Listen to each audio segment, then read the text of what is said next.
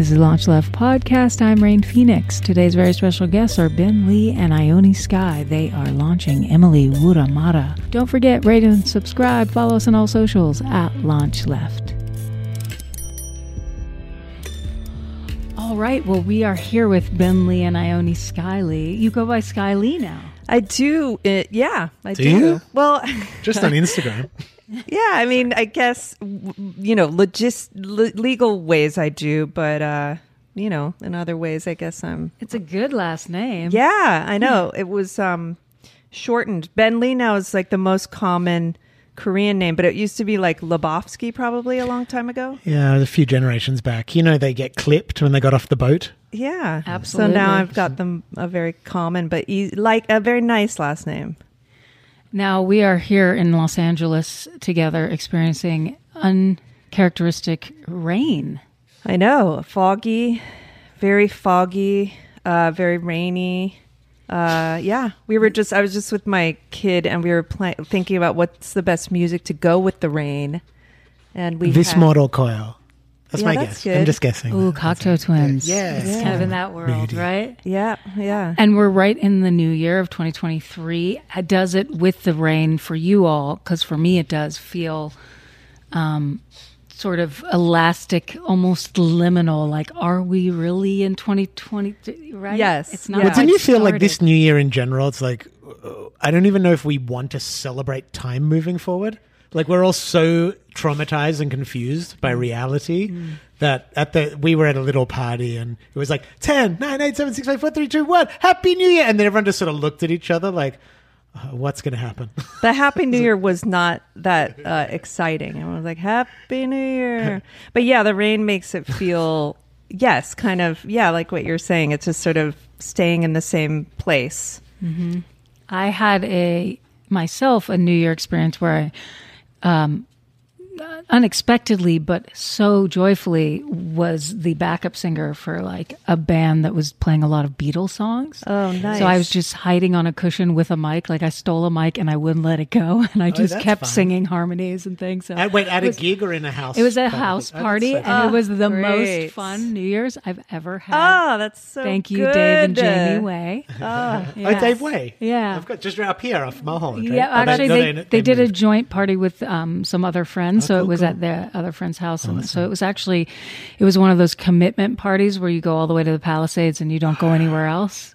But it was worth it because Yes. they had like the most amazing sessions band, and it was so Incredible, much fun. incredible.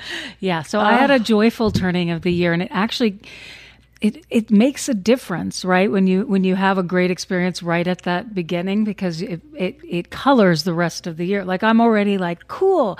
Yeah, I don't know if it's gonna be cool, but my heart was singing because of that experience, so I'm in a good mood.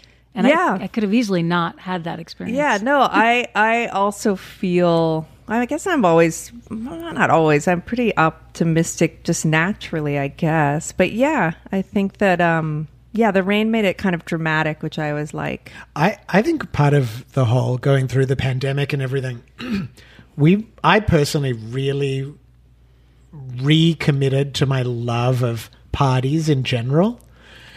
I I just didn't realize how important they were to me and how profound they were. Um, so I've I'm just finding more parties is always the solution to everything. It seems like you know Yeah. I agree. In real life, please, more of it. Yeah, yeah, yeah. IRL, as they say. exactly. Yeah, no, I agree. I think there's something uh, like there was something lost that uh, the anxiety of being sort of in that lockdown experience. You, you didn't really know how profound it was to connect and have community in person again till that happened. And then, so you didn't take it for granted. Like, I don't take it for granted anymore. Now Yeah. it's so exciting to be in a group of people. I mean, I can't do it every night because No, that, yeah. that anxiety did have an effect on me.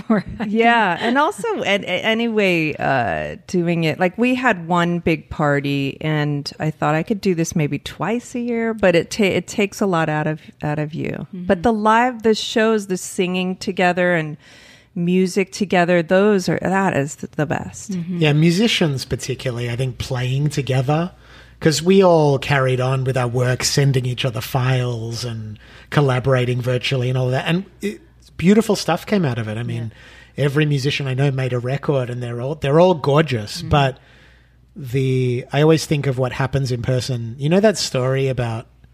I think it's Laurence Olivier. Someone he used to stand on the side of the stage before he went on and say, "God grant me the power to surprise myself." Hmm. That's a live performance thing that happens when people interact, mm-hmm.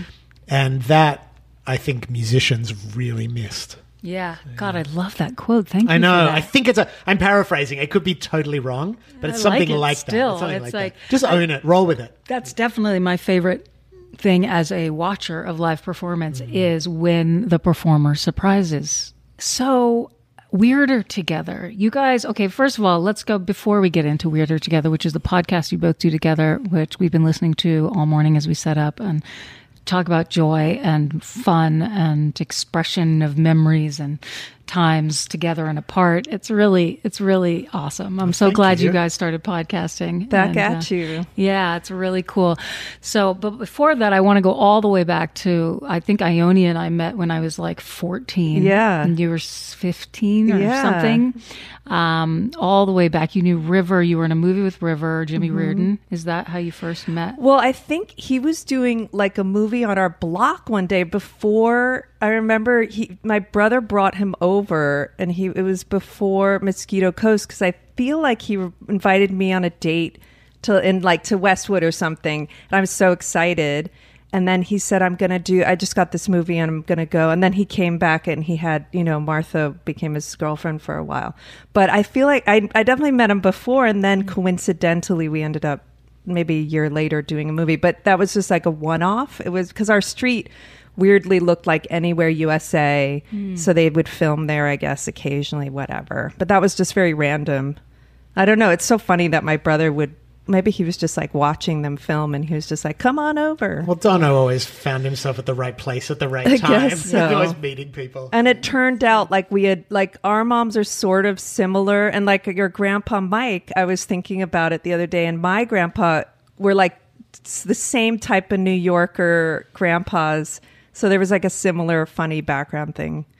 But yes, and then yeah, and then you and we're around. I got closest to you and River. Yeah, I, I'm trying to remember when, because I feel like there were definitely multiple times when we were in our teens that we hung out. I feel like I stayed at your house one or two times. Your mom totally reminded me of my mom in the best ways. And, Yeah, yeah. And it was just like a home. It was another home. It was Yeah, like, yeah. oh, here's a different home, but in LA. Yeah, yeah, yeah. You know, and so uh, I guess my point was just, I think you guys are an awesome couple, and so now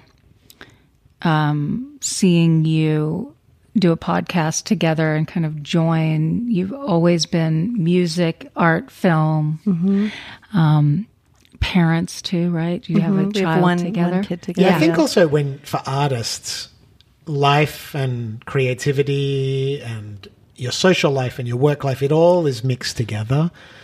I was describing to someone recently how I have this resentment over institutionalized vacations, like the Christmas break, um, when you can't get your management to pick up their phone or something, because that's in the white collar world. They have work and they have holidays, but for creative people, it's all bundled in and it's 24 hours a day, and we're all, you know.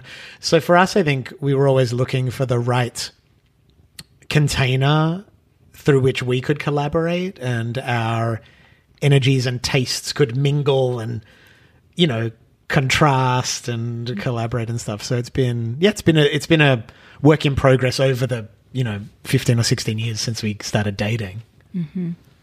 One thing I noticed listening to your podcast today was uh, you touched upon and really gave a very uh, strong moment in one of the episodes of Vivian Westwood, Dame Vivian Westwood, who just passed. But this was last June in 2022. It was really kind of amazing that that what was. did we i don't remember that Yeah, that I was one of the ones I listened to. I think it's the one where you're in Australia oh, and yes, you were we talking played about a clip of Yeah. it We Oh, that's pull that right. Yeah, just seen that documentary, and I always forgot about that. liked her and loved her. But then, of course, you know, when you see a documentary, you you're blown away about you know by how influential you know someone is and how amazing. Yeah, that's funny. I Yeah, because forgot it wasn't her quote about um, punk.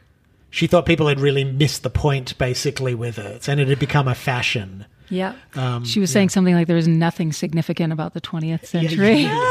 real, real like a curmudgeon. Well, I didn't know the that punk thing. Like Mike Watt uh, was would say that it wasn't it wasn't the aggressive, angry thing. It was more be yourself thing, and it's sort of how f- sometimes movements they they shift from the original.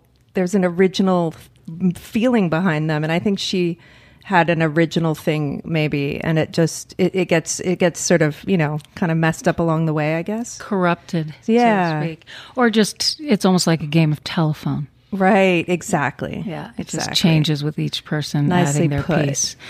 Yeah. So, has that experience for you working together um, on the podcast been joyful and good, or does it make you want to wring each other's necks? Let's be honest. We often have a fight like before about the funniest things like if you know sometimes we get in a weird in like a bad mood right before something and you know I'll say we you know we have to be in a good mood or you know whatever it is but we it's sometimes we'll have a little fight before but mainly uh I, we really like doing the podcast. I mean it, really, it really came out of also just organically we could never shut up together like from when we got together you know i think a lot of couples have that when they first fall in love like just talking all night and all that kind of thing but it's sort of never stopped with us like we're both very verbal people and I think for both of us, our love language is kind of just like talking to each other. So it just continued and continued. And I think we, it took us some time to realize that there was some value in that for other people to listen to. Um, people would say, you should do a podcast. You should, when we, but you know, when you're in a reality, you don't realize that there's, uh, it has some value or something. And I think, I don't know, for us, it's like with our friends, you know, we knew each other for 10 years before we went on a date. And I think for a lot of our friends, that has given them a type of confidence going, hey, you never know, the person could be there right in front of your, you know, in front of your nose that you, you don't realize might be your, Right. your love. And, um, and I think in some ways, our connection, just being two people who are quite different and, you know, having a bit of an age difference and having really different life experiences, but a lot of commonalities. I think it gives just seeing people make it work, basically, is uh, inspiring, I guess. Yeah. That's I what don't- people seem I to don't say. I don't remember know. how we thought of it, but it's nice. We've we've directed like short films together or music videos, but podcasts are relatively inexpensive, and and already if you're a musician, you know a little bit about equipment, so that's also uh, why it's kind of like wh- you know why not Right. and diversifying also is sort of fun when you you know are a musician and Yeah. you know you do all these like other things so Yeah, because we do we do our podcast, and then we also have a little network of uh, podcasts we put out by other people. So we do um, one with Jello Biafra from Dead Kennedys, and one with Lou Barlow and Adele Barlow. He's you know from Sebadoh and Dinosaur Jr. and what Brock Enright, an amazing New York artist, and we're um, we're, we've got a bunch that we're developing, but it's kind of fun because you can run it like an indie label because the cost is very low to make it. So we basically are going into creative partnerships with people who we like and want to make stuff with. And, you know, we're not delusional about, we're not investing a ton of money in it and we're not promising to spend a ton of money on the marketing, but we'll say, hey, we'll throw our weight behind it. We'll help you make this thing.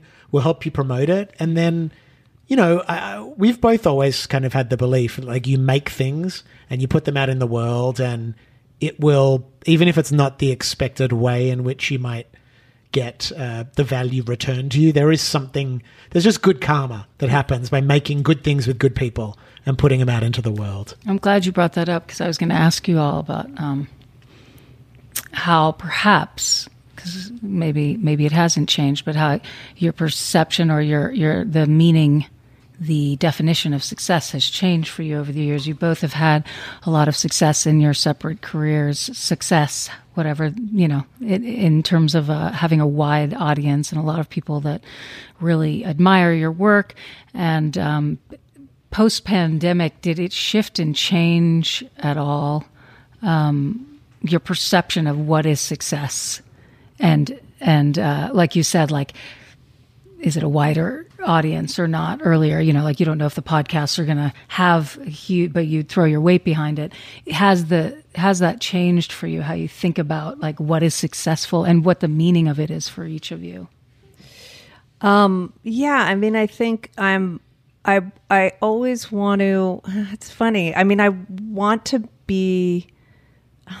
I want. I- I want to say I want to be like like more successful, but I I think for me, you know, as you get older, you know more what you want to do, and you can kind of trust.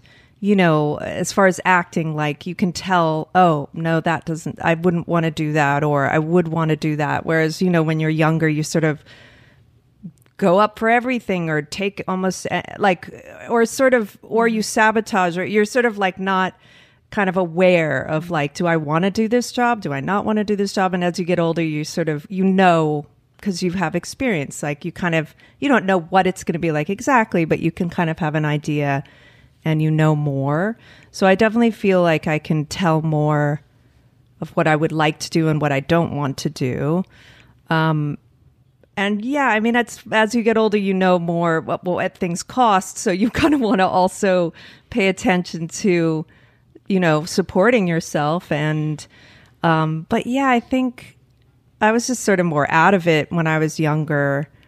Uh, and I just, yeah, I mean, I guess I'm getting more, you know, kind of aware of how things work as I get older. And I would like, also, I do love sort of, I don't know if it's manifestation, but we'll kind of get together and just sort of talk about what we would like, you know, like what what we would love, you know, how we would love to work and just the sort of just the sort of attitude and it, it's not like a you know, uh, new age manifestation exactly, but that's also one way I feel like helps I don't know, like let me understand like how I want to be successful or how I want to work, you know? Yeah, I think of it that like makes any sense. yeah like I think of it like there's obviously there's the financial side where you want to be able to support yourself doing what you love, mm-hmm. and we each, you know, depending on what your cost of living is and where you live in the world and what how pricey the supermarkets are, that's going to be a bit different for everyone. But on a more basic level, I define success on a daily level of am I doing interesting things with interesting people? So today I got to I wrote a song with this artist um, Sarah Tudzin who plays under the name Illuminati Hotties and we've been talking about getting together and writing a song. And she came over and we wrote a song together. And then I knew we were coming over here to see you. And I was like wow these are two really cool things today I'm excited about. And I feel like if you for me I, I maybe I'm simple in some ways. I mean, in some ways, I've always liked quality over quantity in terms of I don't really need everyone to love what I'm doing, but I want to feel that what I'm doing is resonant with smart, creative people mm-hmm. because that's like my people, you know. So, so that's sort of how I just judge it. And if I look at my week and every day there's like one or two cool things that I'm excited about, that feels to me like a life that I can be proud of and I can mm-hmm. look forward to the week ahead and say, I'm excited about all these things. So I, I, I just try and keep a very simple definition of it in a way. Yeah, I think that that's wonderful because it is so uh, ephemeral. Even when you have it, success, right? The like the big version. I just don't think anyone ever really has it, even when you have all of it, because if unless you're aware of those things, the beautiful parts of why you got successful or, or the experiences in there, because otherwise you'll just keep grasping for the next best thing, and you'll never like have the joy. As you know, you might be like, "Woo, look at me, I'm on top," but that mm-hmm. lasts. That's fleeting because then you got to stay there, and there's Yeah. someone else who's getting. So I, I love hearing it like quantifying success as, you know, have I hung out with interesting people this week and made art? Yeah. Like, because that's something you can like always feel good about. Yeah, and also Yeah. it's like that, you know, like Biggie Smalls, like more money, more problems. Like I do think that we tend to have very infantile perceptions of what other people's success Mm-hmm. or how much money people are making or like you know, there's you really don't know what particular challenges exist at levels of success that you're not at. I mean, I remember it's so funny because I've known lots of very successful people, but one of the biggest wake up calls I had about it was reading an article about Brad Pitt in Vanity Fair trying to edit that World War Z movie mm. and how it was just a disaster. And he'd really gotten that film made on his own name and his own, and it was just not working and the stress he was under. And I was like, it doesn't end. Like, the problems never end. Mm-hmm. Wherever you're perceiving someone is just having this like clean run across the finish line, it's a mess. Right. So now I, I don't know why it was like I think I was probably just ready to admit that to myself, mm. and then I just read that article and I was like, oh yeah, I know that to be true. Like, Also, there's a bit of maybe, yeah, like brainwashing, being like, I don't know, not Americans, but just Yeah. about, you know, like, you know, capitalism and all of that conversation that, and I'm completely brainwashed. My 21 year old is so good at like, not in an aggressive way, because I find their generation actually very chill about making points, whereas my, I feel like my generation were like, "Ah," like just so like, at, but they're very like, yeah, you know, if you think about it, like, I don't know, she just breaks down that sort of, you know, the dream for success or the pick, the white picket fence or whatever all these things are that I absolutely fall prey to or whatever. And, uh, or just, yeah, just the shopping or whatever we do, you know. Yeah. So it's good to remember that that's not the only mentality as well. But anyway. and also it, it often doesn't include fun. Yeah, yeah. Like like people's the Right. definition of success under capitalism is not measured in terms of fun. Right. And this is a good point. And I think like when the people I admire around me are people who are having a really good time doing Right. what they're doing. Right. And that can be at any level. Right. And I've come to realize as we've gotten more sort of comfortable, I guess, with our place in culture, which is like, oh, we're sort of like, you know, minor alternative icons. it's like, you know, whatever it is, like Right. like our little niche Right. in, in alternative culture or whatever it is. It, it's like we've just leaned into having as enjoyable as experience as we can, making the things that we're making, and you realize people start perceiving you as more successful. Because that is really admirable. Like when you see people having fun, you're like, I want to do what they're doing. know? yeah. It's so true. And honestly that is the that that is success. And it is hard to get over the cultural brainwashing. Yeah. It really is, Yeah. especially being kids of the 90s or Yeah. whatever. It's like it, it and through the 80s, really. Yeah, we grew up in the 80s, the age of excess, right? And the decade of excess. So I too totally relate to what you said, Ione, and have like make concerted efforts to remember that joy is actually the greatest act of rebellion, especially at sort of helping break up some of that conditioning Yeah. to believe that like Yeah. money and power oops, Yeah. that money and power is what where it's at because I too have seen plenty of powerful, um, rich people not very happy. Yet I've seen so much joy in the people that follow their bliss, follow their creative, and are impassioned to do so, irregardless of what people think, irregardless if if it's hugely successful. You're right. We have to make ends meet. We have to pay rent. These things are really important because we still live in a capitalist society and we have to like adhere to some extent. But I do think there's something in this about the joy piece and the happiness that inevitably magnetizes um, tran- transformative and or uh, at least survivable monetary situations toward oneself. Yeah, and it's also yeah, absolutely, and it also is like the enjoyment of the dance is. I find that really exciting. Like one of the um, musicians who I always heard, uh, I heard that Jarvis Cocker from Pulp, you know, that he liked arguing with his record label because he believed that at the end of the day, the two arguments would find the best solution in compromise between them within pop culture. Not if you're talking about high art or something, but if essentially you're talking about pop songs or things that have to exist within uh, a, a- a sort of lightweight culture, in a way, the battle between the artist and the patron or the corporation or whatever, there's something actually highly enjoyable about that battle. And um, anyway, I guess it's also about it's another way to have fun, which is wherever you find yourself in the process of making things, to remember to enjoy the struggles because they are ultimately in the name of creating better stuff or learning more about them or something. Yeah. Yeah. I'd I love, to hear too. that conversation with. I don't know why. I know. Like, Yeah, that does sound interesting. yeah, yeah. I guess it was just that, like, he, Yeah. he, he didn't necessarily want to win. right. He wanted to find a solution. Right. It's like, you know, it's like a Mick and Keith thing, like Mm-hmm. songs written by two people. Um, I think Keith Richards says he likes songs written by two people better than songs written by one person because one person never has to justify their choices. Mm.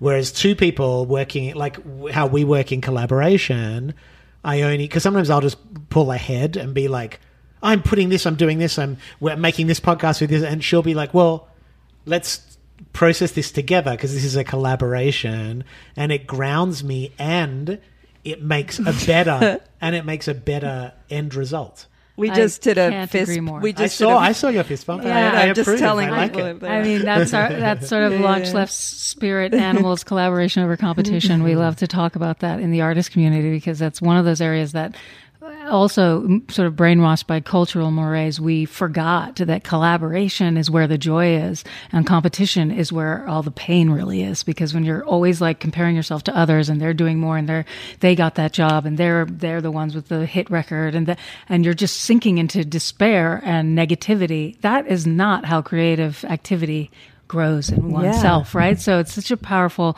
thing to remember that when we collaborate and when we come together, even though that can be hard and it's really difficult to share something with someone and maybe not like their piece or be have to fight about it a little, but it does bring a like a more robust like creative experience. And yeah, sometimes you got to do it go your own way. It's not like you have to always collaborate, but I think it's really powerful when people do and especially couples. Like that's not an easy thing all the time. Often you'll hear like sometimes people will do something creative together and it will make them crazy like want to Oh, break people up break up. yeah, Yeah, exactly sure. so Yeah, yeah. so I, I, I think it's brave and courageous and fun. Um, and I just off of that, I want to ask about like because music really is is a big part of both your lives. I know you're a huge lover of music, Mm-hmm. Ione. You always have been, um, and been obviously. I mean, I don't even know how old you are when you started. Well, I'm Well, now 44. I started when I was 14, so 30 yeah. years. God, that's Yeah, yeah. incredible. So, d- what did you bond over musically when you met? Like, what was the thing? How did music find you as a couple? I always ask how music found you, but I'd like to know how that happened for you as a couple. What's your perception of that? That's Well, I mean, question. I was a f- I was I liked your music because Ben was on Adam or the Beastie Boys label, so we mm-hmm. knew about his band, and so I liked your music already. But how did we find? I definitely remember like you on tour with me and like me. I remember playing Jay Z's The Black Album in a little dirty motel room somewhere on tour, and because I loved that record, and I was like turning her on to it, and I think, and you would make me mixes like. For sure, sharing of what music we were passionate about is like Yeah, I wonder what the love. songs were we were sharing. I mean, we probably had a Stevie lot. Wonder, you shared. Um, I I can't tell you why. Oh yeah, an older Stevie Wonder song. Yeah. I mean, we had. A, it's always funny to No, go no, no, through. no, I can't tell you why. Uh, I don't know called? why. I didn't. I don't know. It's don't like know an why. Early-ish. not- Yeah, yeah, I don't know. Why. It's not super early, but it's not good his '70s stuff, but whatever. But um, and then there's always the songs that, uh, like certain. Well, we would talk about like say the Beatles, and you felt a pressure to love them so much, and I was always confused at first because you. I felt a resistance in you t- uh, toward the Beatles, and I was like scratching my head, like, "Wait, what's going on here?" But I, the later we uncovered, or whatever, you were like, it just I felt a lot of pressure, something about that. But there's always funny when you have to learn how to have good boundaries and not get too like codependent and realize you're not going to like always the same thing. Because also, like, I, I always want to have my own experience with things, and sometimes, like, when Beyonce did Coachella, and everyone's like, "You've got to watch it. You've got to watch it," and it's like. I'm now actually having a hard time watching it and having my own reaction to it. Right. So I watched it, I think, three years after it happened, and I really enjoyed it. But the Beatles, you can never have that gap. Right. You never get a moment Yeah. where the hype dies down and you can just enjoy the music. That's a really good point. That's funny. That's true.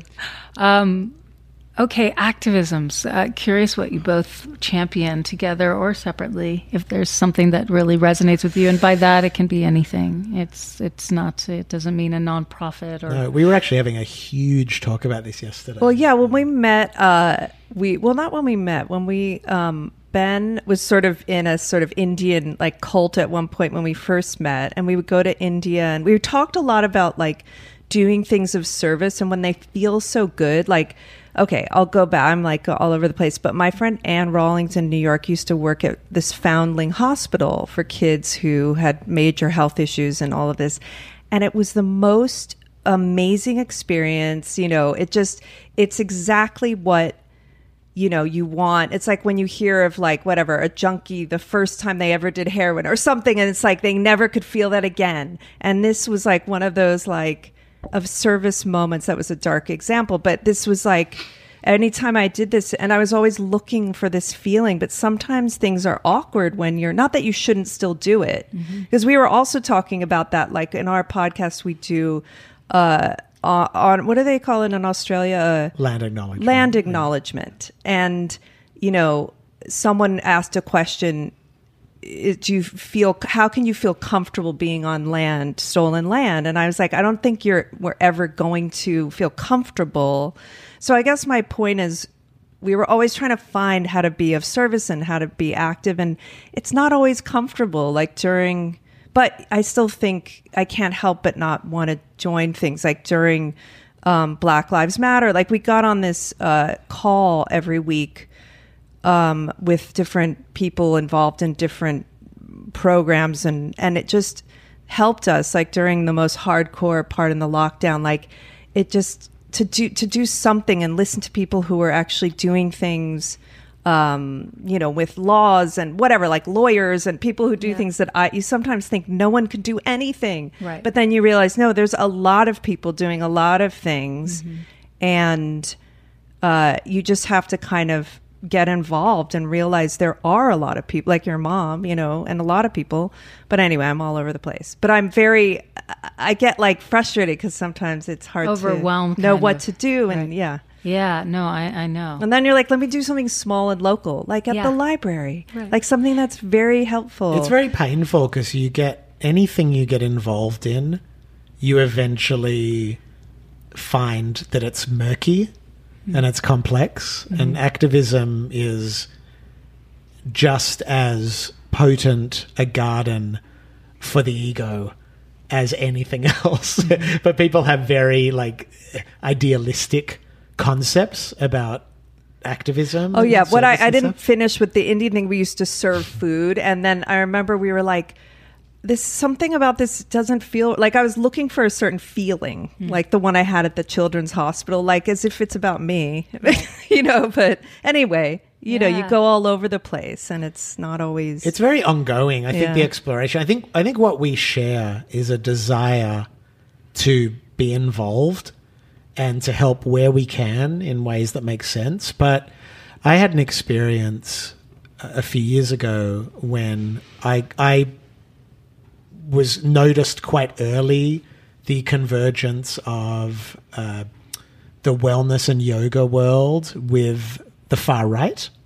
Um, and I noticed that coming up, and I got quite disturbed by it. And I got quite involved in, I guess, an attempt to expose the people who were behind QAnon. And uh, I, there's a lot of information about it, and I found, I found it quite disturbing because I realized that you're dealing with a highly internet literate, quite morally like morally corrupt group of activists on the other side who know how to make your life very difficult through the internet if you mess with them. And I made a real decision to step back from being involved with that because it's not my primary job and I have a family and I I, I just found it I found it a little bit risky in a lot of ways to do hmm. with some of the personalities. There's like certain types of mercenaries and people on the internet who are just like they'll just go to they won't stop at anything in hmm. the sense of smearing you if you mess with what they're doing. Um, so anyway, I guess, I guess my point is that was a little bit of a heartbreaking moment for me when I realized that I have my own limits of how far I'll put myself at risk to be of service. And I think these are all very difficult spaces to navigate as a feeling person that wants to be part of good things and wants to be part of positive change. Absolutely. I do think um, probably one of the most profound things that I've like experienced when when I have, which is rare, but I really want to keep trying. For me personally, with active, what what I call activism is like a kind of activism of the heart, where I hold myself responsible in every situation to look in the mirror, not out the window, like that, because inevitably like you said, it's so easy to be corrupted and to have mm. the ego enter something where you're helping. But what, like, where, where am I actually sitting in my, in myself when I'm doing what I'm doing to help others? Is it from that place? So constant self reflection to me is a kind of form of activism, Yeah, for sure. especially around do-gooding, Yeah, yeah, right, yeah, or yeah. helping, Yeah. like because you could be harming and you think you're helping. yeah. So really, the only way to discern whether you're helping or not is to focus on where's Yeah. your heart sitting. Is it about you or is it about really, really helping this person, these animals, whatever? Yeah. So that that and like you said, it's complicated, but that's probably the simplest thing I found to kill the complexity, which is like, oh, just look at me. Like, Yeah. Let's look at exactly where my head's at. Where's my heart at? Is this Yeah. really coming from a good place? Or am, I- you know, and that's like the only thing I can that feels somewhat tethered to truth Yeah. because anything else feels corruptible. Yeah. Right? You know? Yeah, I also think that the the little things that we do within community are people often overlook them in terms of the implications Yeah. of like you know, for instance with my career, I really do believe that I look, I may I'm such a willful person, I probably would have fought my way through one way or another. But essentially I feel I got into music because a few people, including Mike D and Thurston from Sonic Youth and this guy Steve Pav in Australia, they like held the door open for me when I was 14, you know, and I consider it now my responsibility to do that for younger artists because I know I know what it did for me and and that is a form of like you said um you know, our capitalist society doesn't necessarily encourage that type of thinking, but that's the to me the natural order. Like I love there's a Gillian, no, not Gillian Welch. Um, there's a, a Lori McKenna. You're full of good quotes. Keep no, there's a Lori McKenna song I love. No, there's a Lori McKenna Oh, song I love. She says, um, she says when you get uh. When the dreams that you're dreaming come to you, when the work you've put in is realized, help the next one in line. Hmm. And it's, I, I always, I, I just think that's the natural order of things. And it's even calling it you it is actually activism because it's actually reshaping the world and the industry into something that's a bit more utopian but and it do you mind if I use yeah, that as let's- launch yeah, left's? Uh, do That's yeah. that's a really great, succinct way of explaining Yeah. what launch left is trying to do. Oh, nice. Yeah. So I think it's like we got to like think in different ways about Yes. what is activism and what is Yeah. how are we going to transform Yes. the world. Yeah. Exactly. How do we change some of the hard won industry ways of being into something that is more people based and more kindness based and less about competition and more about lifting up and holding the door open, as you said, and but like a fearlessness and a courage to throw bricks through windows and to change make even against all odds. Like these are the things that excite me and Yeah. like sort of what why we're here in this intentional space together talking about it is exactly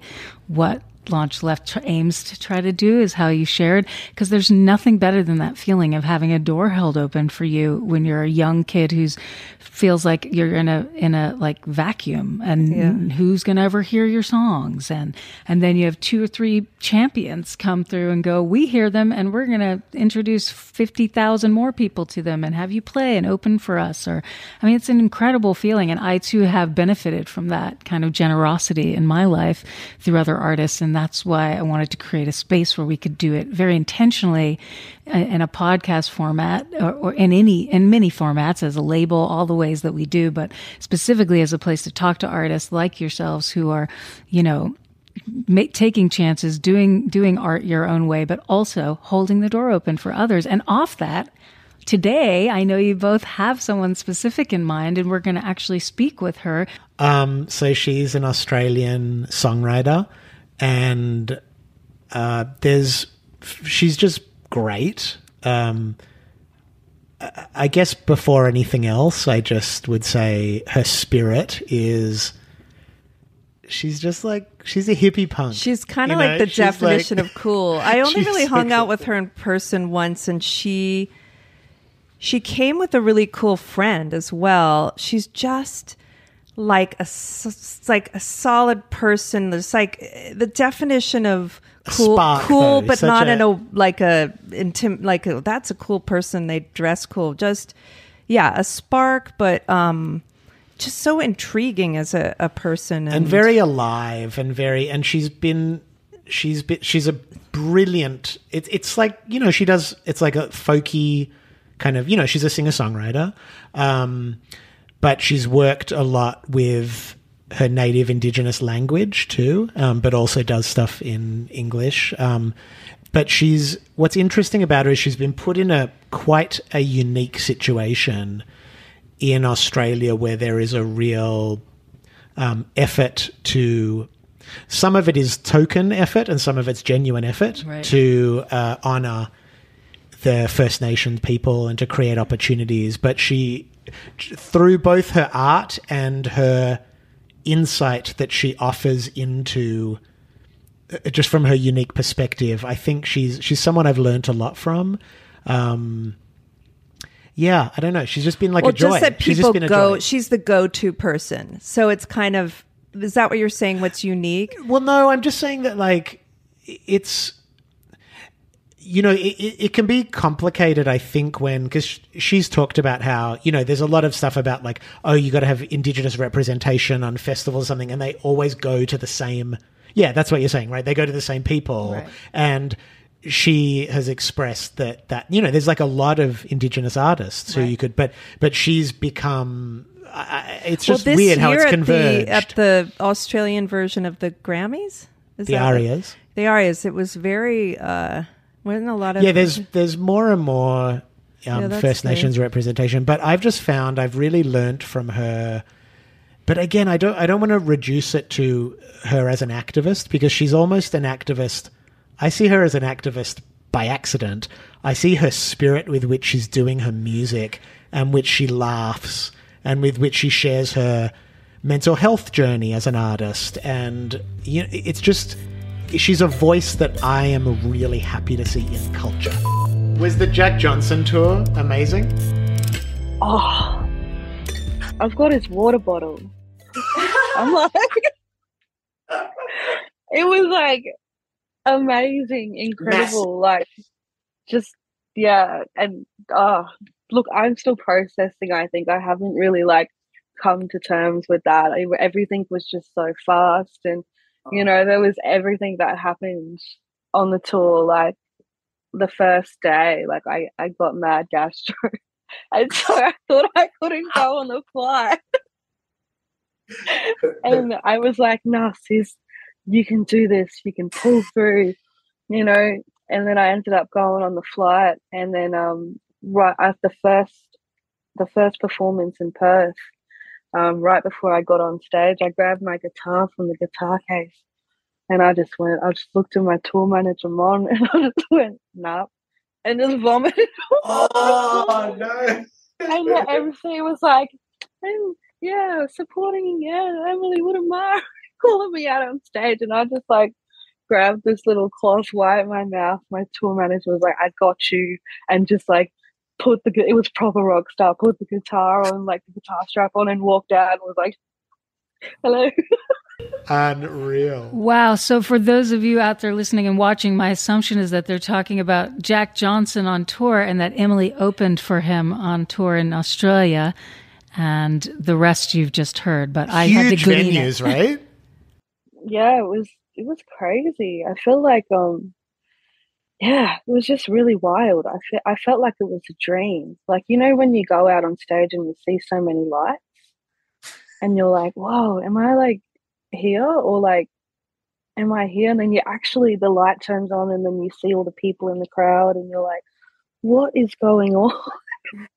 Did you play just, yeah. Pardon? Were you acoustic or did you have a band? I was acoustic, but Ziggy also was supporting Ziggy Alberts, and he was amazing. He had the whole setup. He had a stomp box. He had this big crate thing that had like this beautiful carpet on it. He was just like everything was dazzling. It was so beautiful. Um, but but yeah, it was fun. Um, it was just nice to play and sing, and you know, um, then Jack like invited me up on stage to sing Lady Blue, and I was just like, what? Like, how does this person like just yeah? I I grew up listening to Jack and yourself, which I'm still kind of like fanning that I'm even talking to you guys. It's like what? so it's like when you meet your idols and the people you listen to, and they turn out to be such deadly human beings that are so real and down to earth. It's like, ah, like you know, that's that's that's solid. Like I love that. That makes me so happy. And um, yeah, it was just so solid and such a beautiful memory. And um, his team was so welcoming and, and so kind to everyone that came in the space. And yeah, I felt really held and supported. And um, yeah, I think they did a great job. And I'd definitely love to go again. See what I mean? Yes. I- I was saying like you. Oh, oh, there you're not frozen. I was saying that like you're such an amazing, just voice to have in culture, and so intelligent and insightful, and you know I've learned so much from you too. But all of that aside, your energy is so infectious. Your, I just feel like you bring such genuine warmth and joy to you know your music and just to your interactions and it's i don't know i think you're so amazing Thank you, Ben. how did you meet? How did how did you all meet? we just met on the internet Wow. Did you like each other's posts and stuff? I can't remember. well we were going to do a gig together i think that's why we first what happened what show oh with the whitlams yeah but i'd heard your music before and then we just met um, on instagram i've met so many of like great friends now through instagram This is an ad for Facebook now. yeah. but um but but in australia you know it's a smaller community in terms of musicians and it's not really like like in america people can sort of drift off just into their private heaven or hell aside you know but in australia it's like everyone knows each other and I don't know. I think it's like really important. Well, we were just talking about the whole staying connected with younger people coming up and everything, and it, it's it's also selfish in that as you get older, you can get kind of stuck in your ways too. I think as an artist, and you need to keep shaking it up and being exposed to like there's a fire that people have at the beginning in like the first decade of their career. There's nothing like it, and that to me is like that's like drugs to me like the energy that people have in the beginning when they're just hell bent on expressing themselves and getting out there. I love it. You know, mm. Yeah. It's so cool. You're a champion of artists. I think it's really important, you know. Like I love what you're saying there about an artist. Like you have to shake it up a bit because, um, you know, like I don't know, like I don't know. I feel like music these days, there's hardly a story behind it. You know what I mean? And there's like feeling that you've got to have when you're singing these songs because you're so vulnerable in spirit in soul and in person, like physical vessel, that it's such a sacred process and such a sacred ceremony to yourself to be able to do music and be able to express yourself in that way and be able to make people feel in that way. I think that like, you know, that's like that's such an honor. Yeah. Well, thank you so much for uh, waking up early and, and getting on this call so we could all be together. Hi, my name is Emily Wurramara, and this is my song called Stay the Fuck Away From Me. All right, lots of love. Thanks for doing this. Day. All right. See you guys. bye. Hi, I'm Ben Lee. And I'm Ione Skye. And the artist we would like to launch is Emily Wurramara.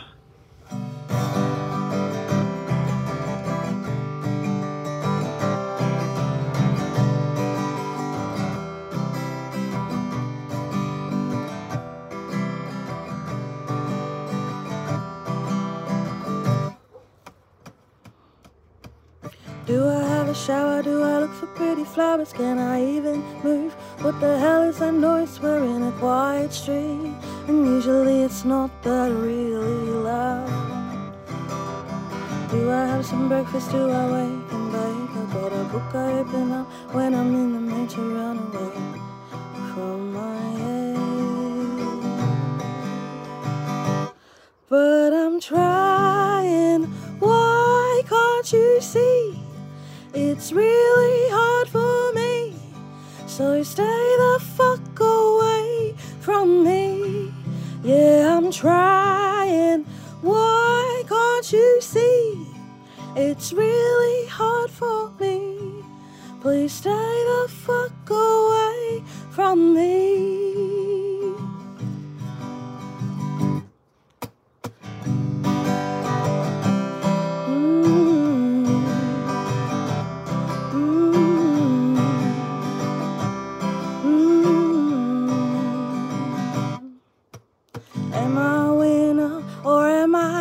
I a sinner? Put that out of my mind. I mean, I could, could, could, didn't know I never got to choose what I wanted to bring.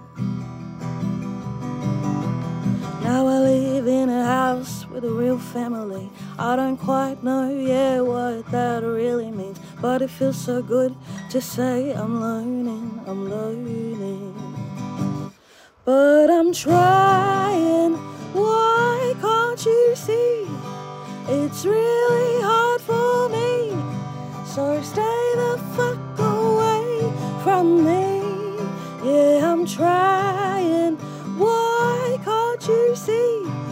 It's really hard for me. Please stay the fuck away from me. Please stay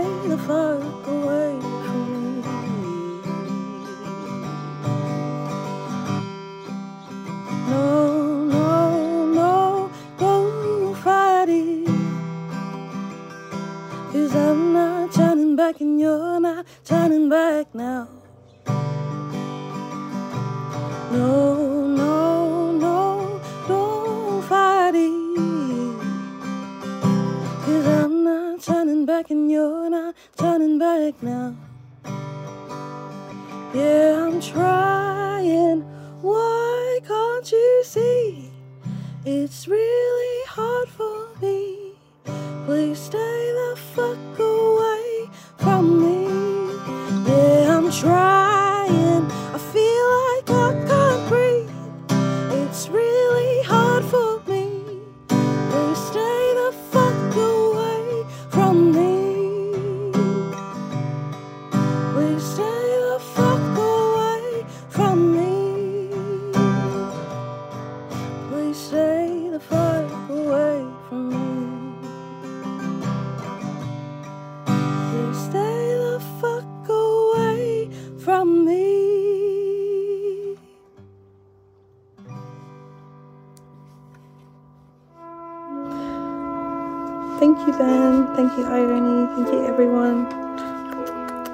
Big love to you all. Have a beautiful, beautiful day.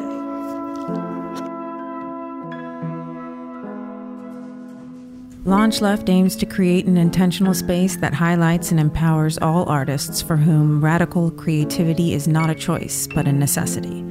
Launch Left begins with music, but its ultimate aim is to launch left of center artists in all creative fields.